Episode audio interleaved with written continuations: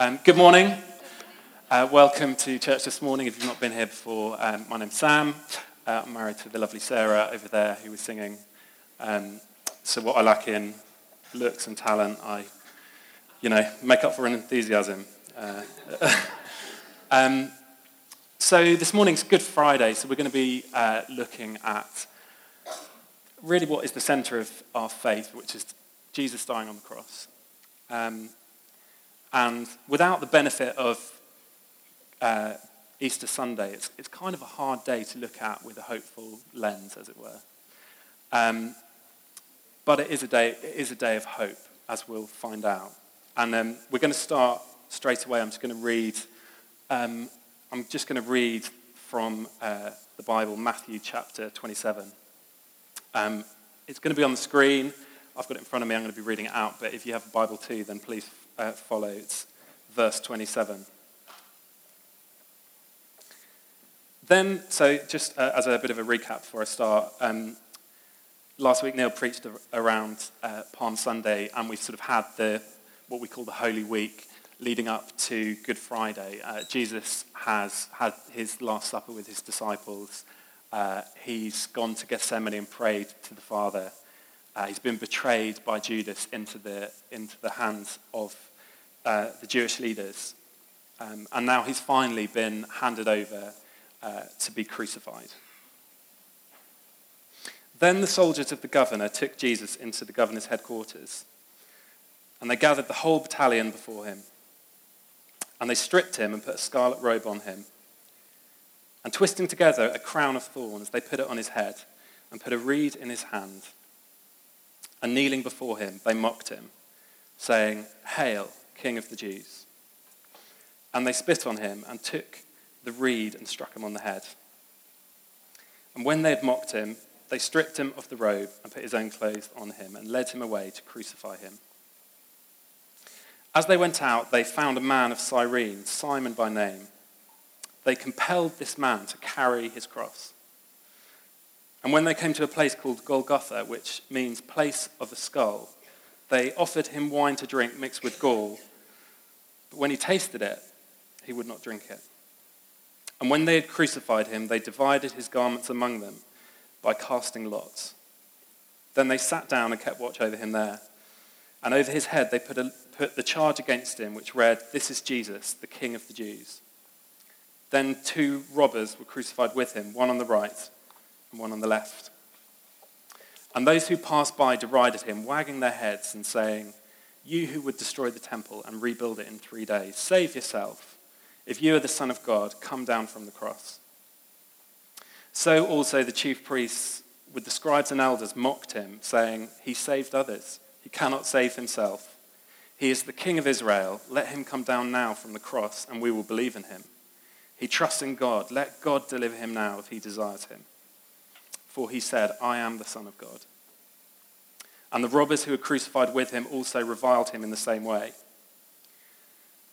Now, from the sixth hour, there was darkness over all the land until the ninth hour.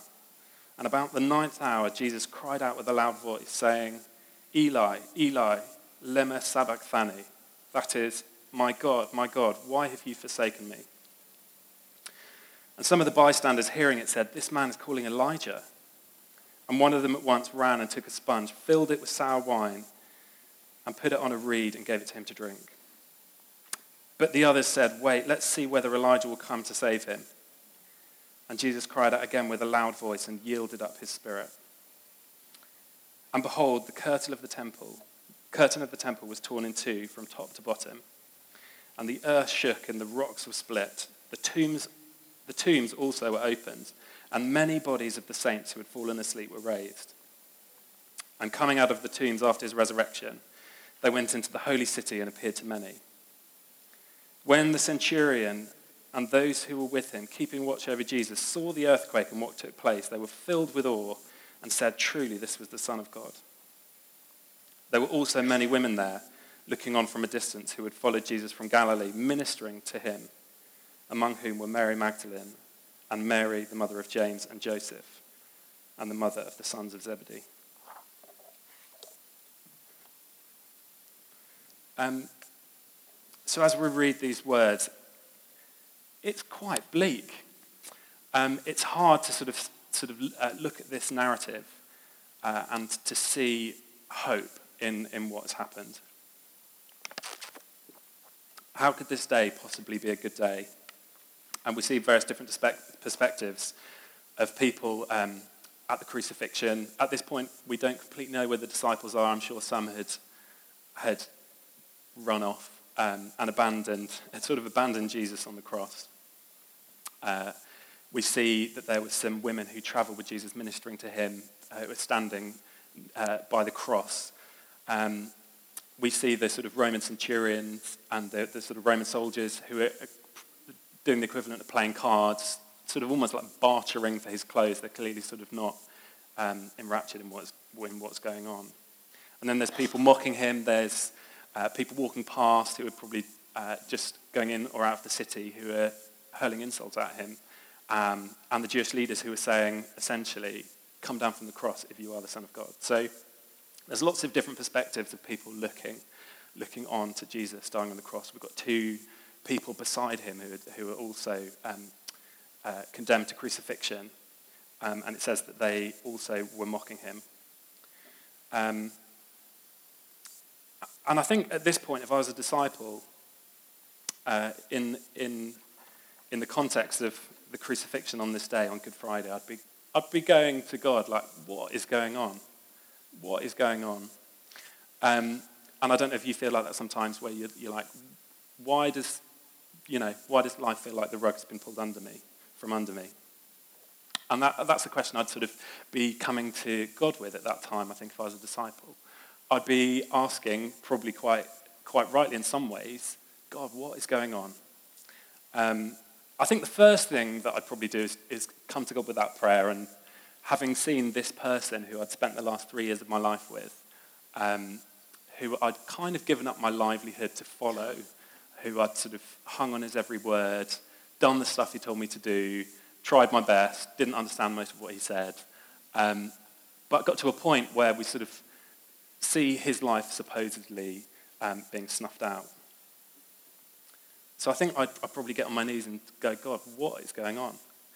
Um, and then I think the second thing I'd do, um, I'd probably do this all on my own with the door locked, trying to keep away from as many people as possible.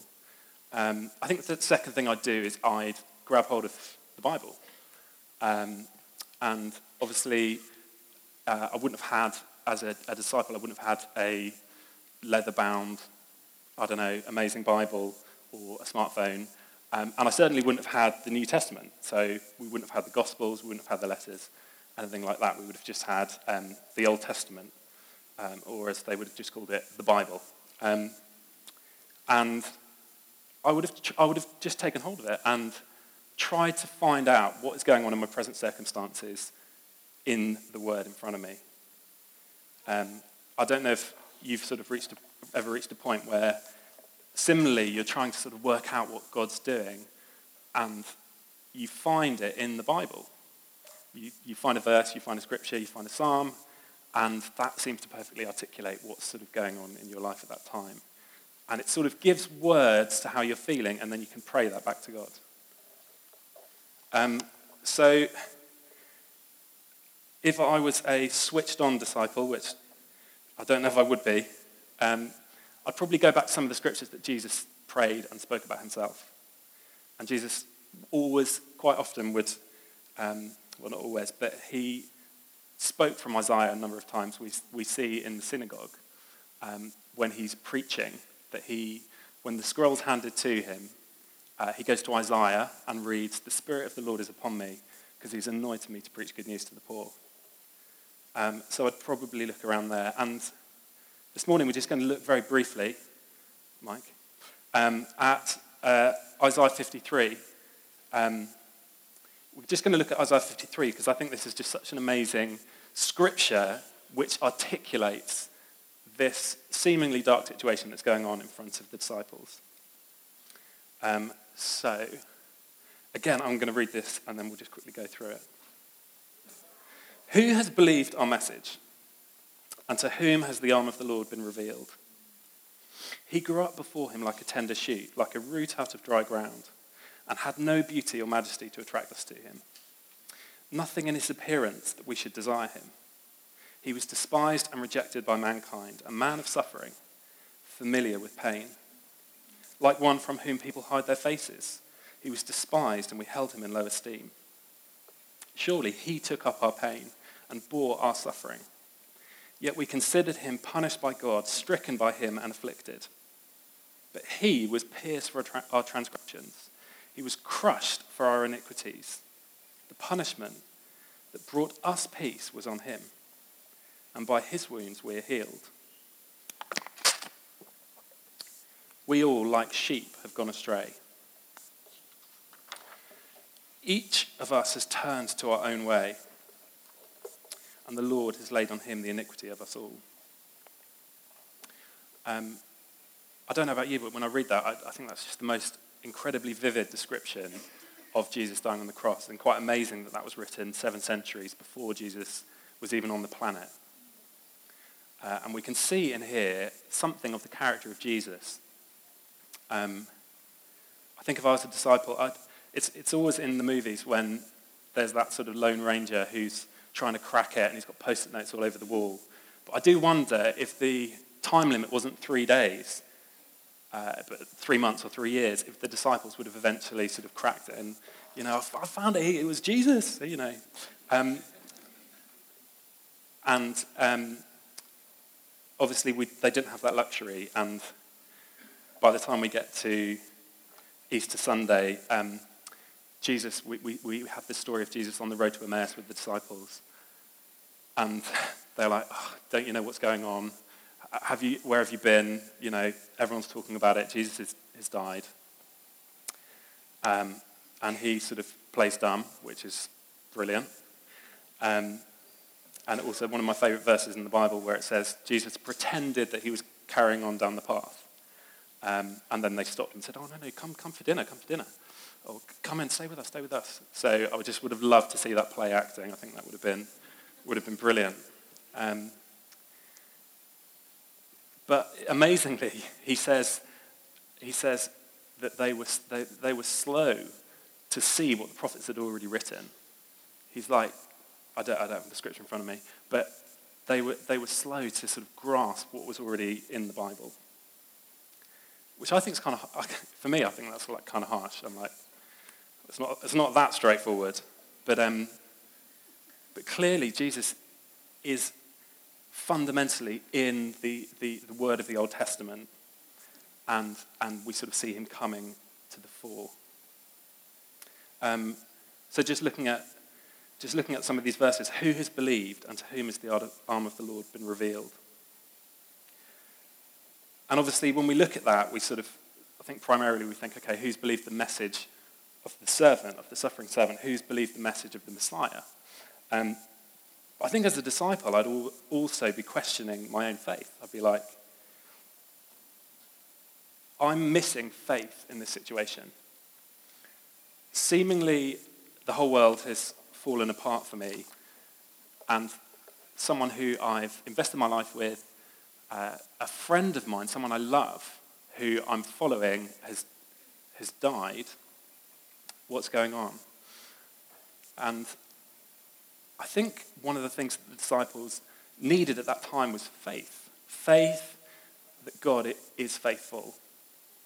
Um, and again, I don't know in your own life if you've been in a situation where you feel like the rug's been pulled under your feet. But faith at that particular time is knowing that God is good and knowing that he's on the case already. Um, and sort of in the confusion, in the sort of maelstrom that's going on around us, trusting that God is good. Um, we see the next verse. He grew up before him like a tender shoot, like a root out of dry ground. He had no beauty or majesty to attract us to him. Nothing in his appearance that we should desire him.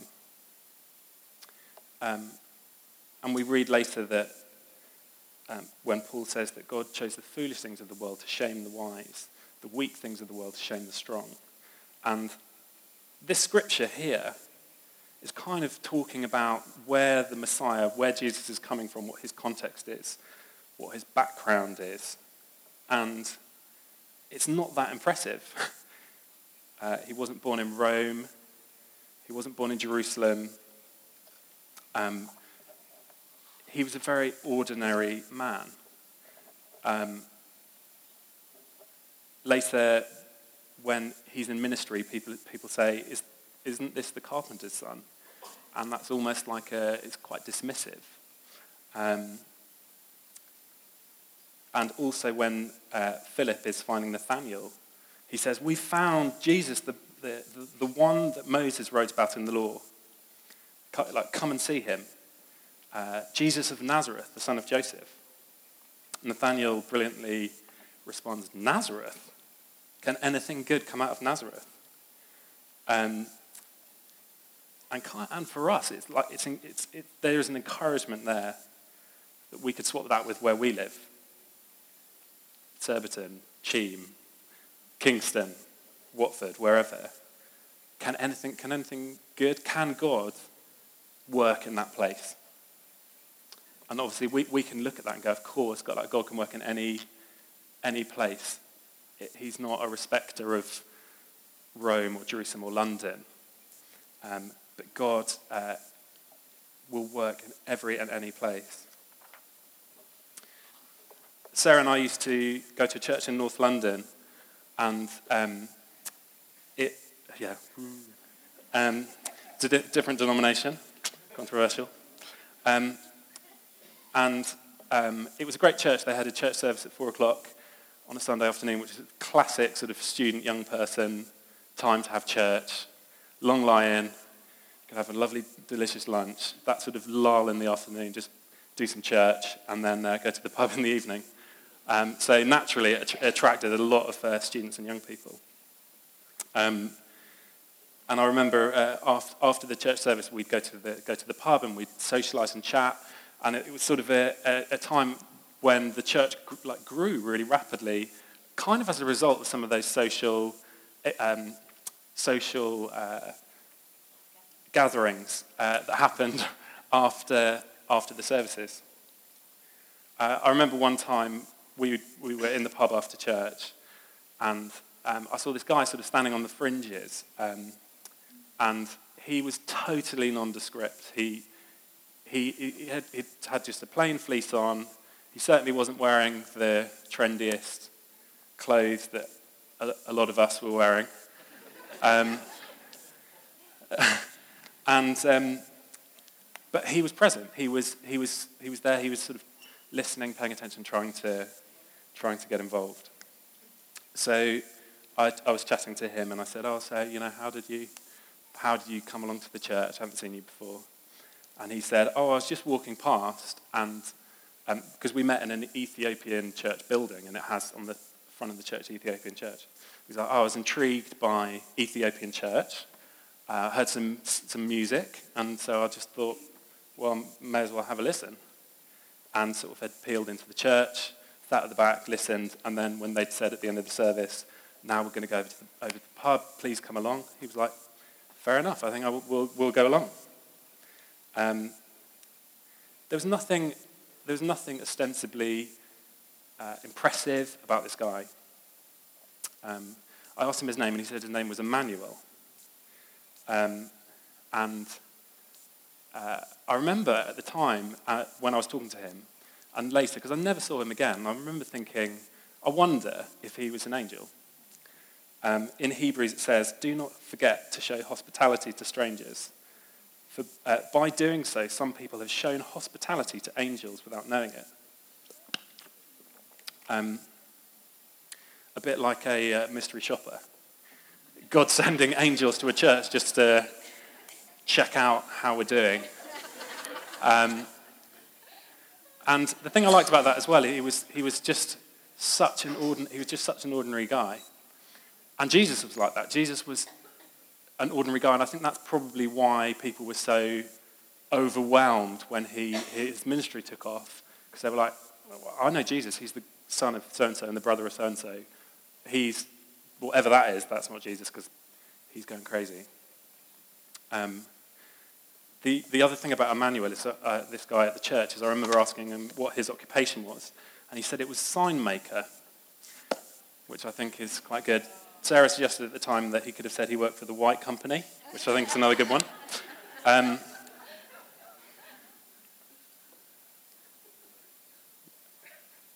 yeah, so I don't know if he was an angel or not, but um, yeah, I guess we'll never know. Well, we might do one day. Um, so, sorry, bear with me one second. Um, I like to think of it like this, really, that the kingdom, it's not selectively sighted when it looks at people's appearance. I kind of think the kingdom's blind to people's appearance. That he doesn't see, he's not impressed by if you wear fancy label clothes, but similarly, he's not going to reject you because you wear nice clothes. He's not selective. God is absolutely blind. He, he sees you for who you are, not necessarily what you look like. Um, the next verse says, He was despised and rejected by mankind, a man of suffering, familiar with pain, like one from whom people hide their faces. He was despised, and we held him in low esteem. And this is, again, an incredible verse. The, uh, the great theologian John Stott uh, said, I could never myself believe in God if it were not for the cross. In the real world of pain, how could one worship a God who was immune to it? I've entered into many Buddhist temples in different Asian countries and stood respectfully before the statue of the Buddha, his legs crossed, arms folded, eyes closed, the ghost of a smile playing around his mouth, the remote look on his face, detached from the agonies of the world. But each time, after a while, I have to look away. And in imagination, I turn instead to that lonely, twisted, tortured figure on the cross. Nails through hands and feet, back lacerated, limbs wrenched, brow bleeding from thorn pricks, mouth dry and intolerably thirsty, plunged into God-forsaken darkness. That's the God for me. He lay aside his immunity to pain. He entered our world of flesh and blood, tears and death. He suffered for us.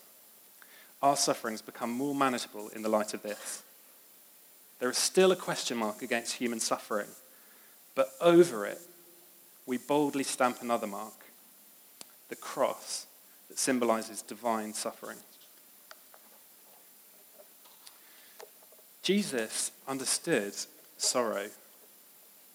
Uh, the Bible says that he was a man of sorrows, which I think is quite amazing because you, you kind of would expect God incarnate to be kind of like that chipper guy that is really annoying and everything is always great all the time.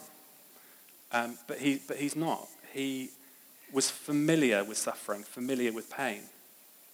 I find it personally, I just find it amazing that he didn't entertain self-pity. Because I think if I were through even a tiny bit of the, the, the journey that he did, I'd be like, woe is me. Guys, you know, I'm, I'm really struggling here. Really, really struggling. Um, and I try and, I don't know, somehow make myself feel better by having self pity. Um, but Jesus doesn't do that, which I, I find really staggering.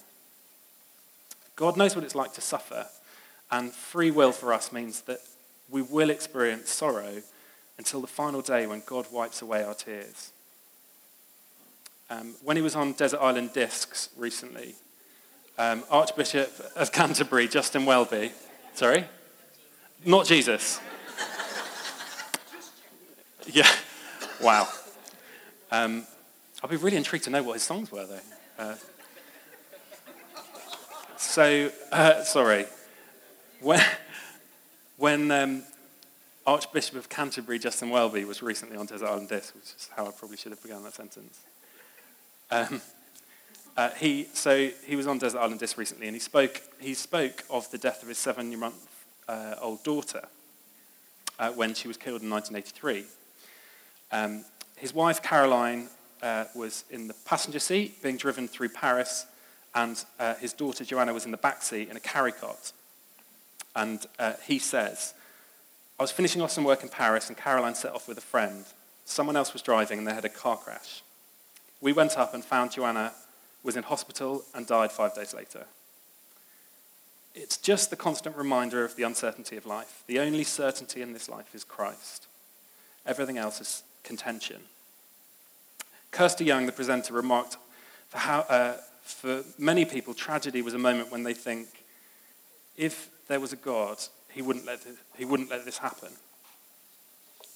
Justin Welby, who went on to have five children with his wife, replied, Yes, that's absolutely true. And you find there are, there are a huge number of people who say, That was the moment where I found God. I never try and give answers except to point to the Christ who suffered on the cross as a young man, unjustly and unfairly. The next verse says, He took up our pain and bore our suffering. Yet we considered him punished by God, stricken by him and afflicted. The amazing thing is, God doesn't leave us in our sorrow, he removes it from us. C.S. Lewis says that we can ignore even pleasure, but pain insists on being attended to. God whispers to us in our pleasures, speaks to us in our conscience, but shouts in our pains. It is his megaphone to rouse a deaf world. I think there's truth in that. There's something about pain that is like a megaphone that essentially says, this isn't the way it should be. Um, this isn't the way God intended it to be. Where, where it says bore our suffering, it's from a Hebrew word that means to lift up and carry a heavy burden. Um, I love the fact we don't have a God who's far away, but a God who will come near to us and uh, lift the burden from our shoulders. Henri Nouwen writes, suffering invites us to place our hurts in larger hands. In Christ, we see a God suffering for us and calling us to share in God's suffering love for a hurting world. The next verse says, He was pierced for our transgressions, He was crushed for our iniquities. The punishment that brought us peace was on Him, and by His wounds we're healed. This is really, I think, the heart of the gospel. Um, in the New Testament, there are five different words for, for sin, um, which is kind of a word that we don't really use that much today. Um, the first is uh, parabasis. I'm going to get all of these horribly wrong, um, which is like uh, a trespass or a transgression, so stepping over a boundary. There's anomia, which means lawlessness, so taking a law and ignoring it completely. um, uh, adikia, which is unrighteousness or iniquity, which is almost like a, corruption or perversion of character. Similarly, um, peneria, which is a evil of a, like a degenerate type of evil, so it's sort of like a corruption or perversion. But the most common word for sin um, used in the New Testament is hamartia, and it kind of means missing the mark. So imagine a bow and arrow, you're shooting it, and you, and you, and you miss, which is what I did when I did archery. Um, and this is the gospel for us. The Bible says that all of us, whether we like it or not, or believe it or not, all of us have, have sinned and fall short of the glory of God. And again, you could think, oh, well, I'm a good person. That's, you know, pretty harsh because I'm nice to people. I give £2 a month to Oxfam. Uh, I'm kind. I don't kill people. But I think it's something of the amazing things that God has for us. Uh, almost God's standards uh, are so incred- incredibly high for what, um, for what can be attained that without even knowing it, we all fall short of that standard. But the amazing thing is, um, the, wages, the Bible says the wages of sin is death, but the gift of God is eternal life in Christ Jesus our Lord. So without even having to do anything, basically God gets the arrow right in the center of the bullseye without really us having to do anything. And he did that because he loves us, and it's a free gift for us to have, and that is the gospel. It's, it's not that we have to um, religiously uh, go to church and do amazing things and give money away and be incredibly saintly, which are all amazing, great things. Uh, all it is is that we simply accept the fact that he loved us and he took away our punishment. The amazing thing is this verse says that the punishment that brought us peace was on him and by his wounds we're healed. And that's two amazing things that God's given us as a gift as well. It's, he's given us peace and again, I don't know about you in your life, have you experienced life being crazy and volatile? but God brings you peace. Similarly, he brings healing. Um, he brings healing from guilt, from hatred, from doubt, from shame. Uh, Christ takes broken people and puts them back together again. And then lastly, we all, like sheep, have gone astray. Each of us has turned to our own way, and the Lord laid on him the iniquity of us all. We've, we've all sinned, we've all gone astray, we've all missed the mark, whether we think so or not. Um, but essentially, God has given all of us the gift of, of, of the kingdom, given us all um, the pardon for the things that we've done wrong. I think the word that, that's most amazing about this verse is all. The fact that the kingdom is for absolutely everyone. Uh, it's for the robber on the cross next to him who Jesus says, this day you'll be with me in paradise, even though for being crucified, you can imagine he probably did some horrible things. Um, but the kingdom is for, is for absolutely everyone.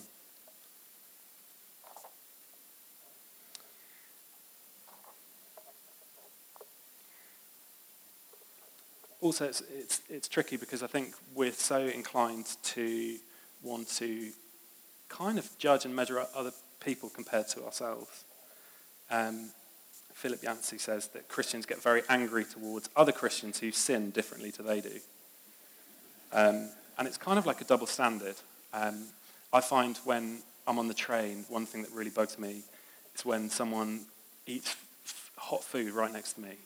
I don't know if you find that, but when I'm sort of either going, mostly going home from work, and, you know, I don't know, it's 8 o'clock, and some guy's got some curry or something, or a big burger, and it's stinking the whole carriage out.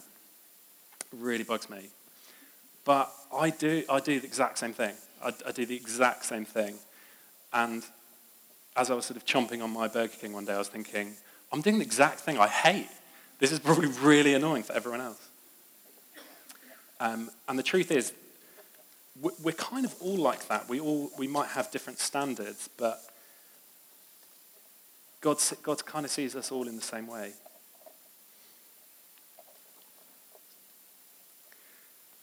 Brennan Manning, who is um, who was rather a Franciscan priest, um, struggled with alcoholism, uh, and has, has, written some incredible books.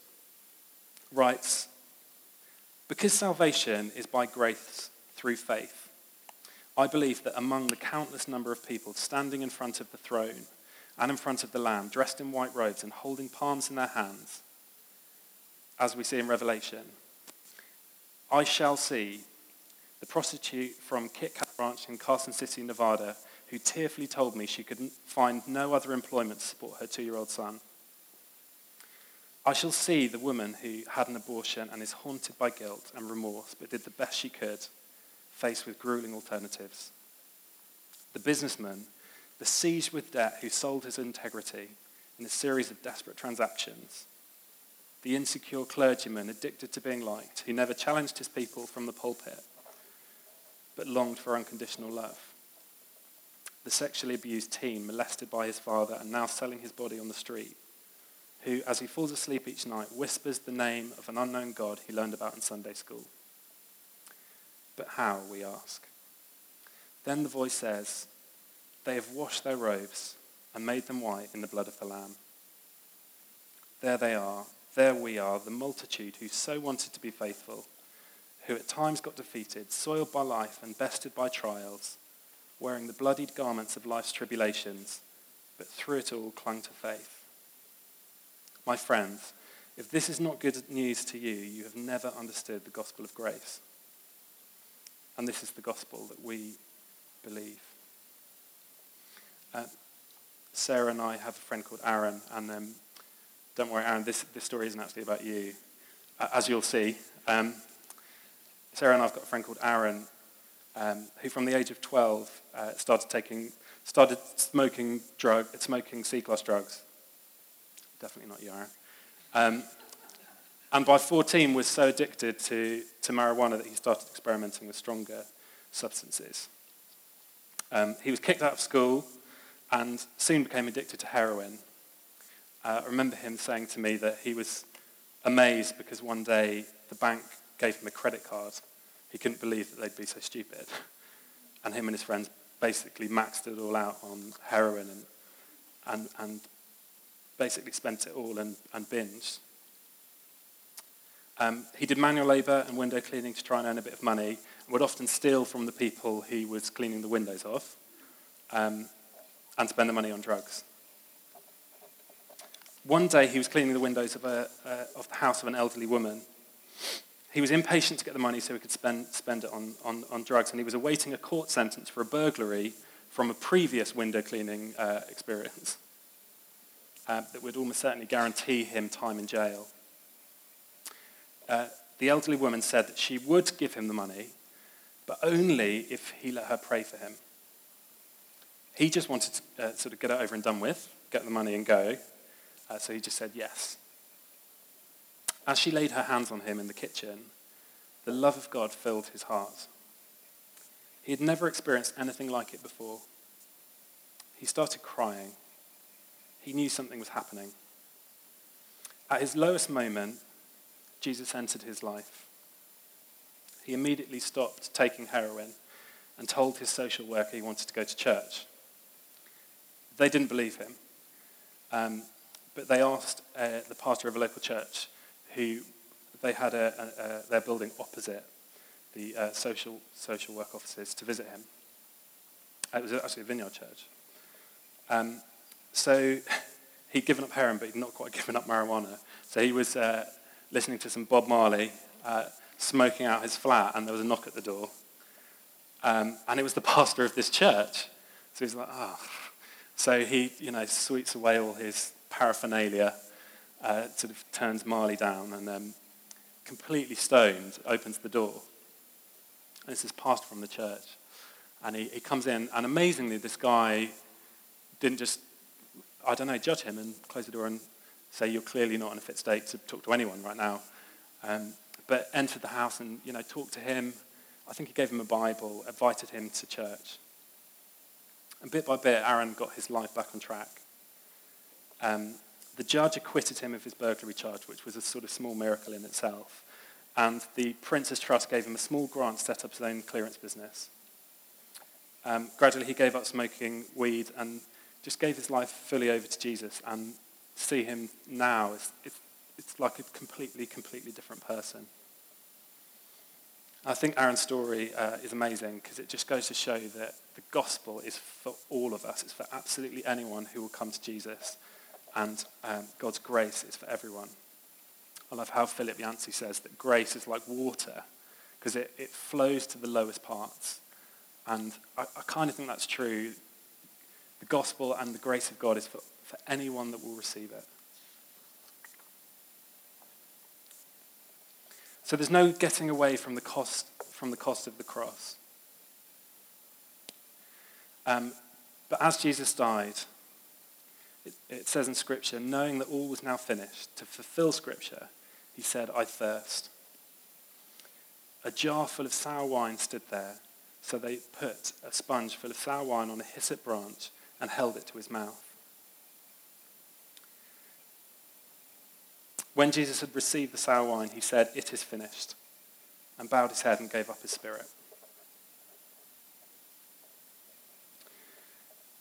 So,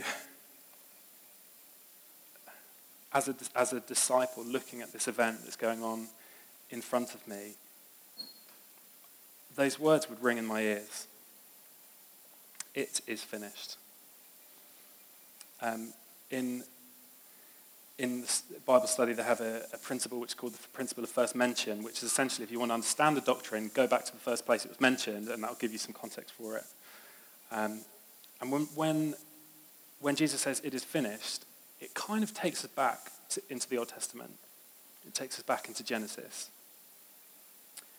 God works for six days, and he says, It's complete, it's finished, and now I will rest. When Jesus dies, it's the beginning of the Sabbath. It's, it's time to rest, and I think it's a reminder for us that the work of the cross is a complete work. The work of God on the cross even as brutal and as, and as horrible as it was, he has done it. It is finished. As we look ahead to Easter Sunday, we will hear about his resurrection. I think it is amazing that we can take this day to remember what he did on the cross. Um, at, his, at the Last Supper, Jesus, um, when he instituted the Lord's Supper by giving bread and wine, he said, Take, eat, um, break this bread, drink this wine, do this in remembrance of me. And we can do that today. We can remember Jesus. We can remember that the work of the cross for God to take away the sins of a fallen world, to heal brokenness, is finished. That work is finished. We can't add to it. We can't do things. We can't, um, we can't impress God with holy works. We can't add to the cross. It is finished. The striving is over.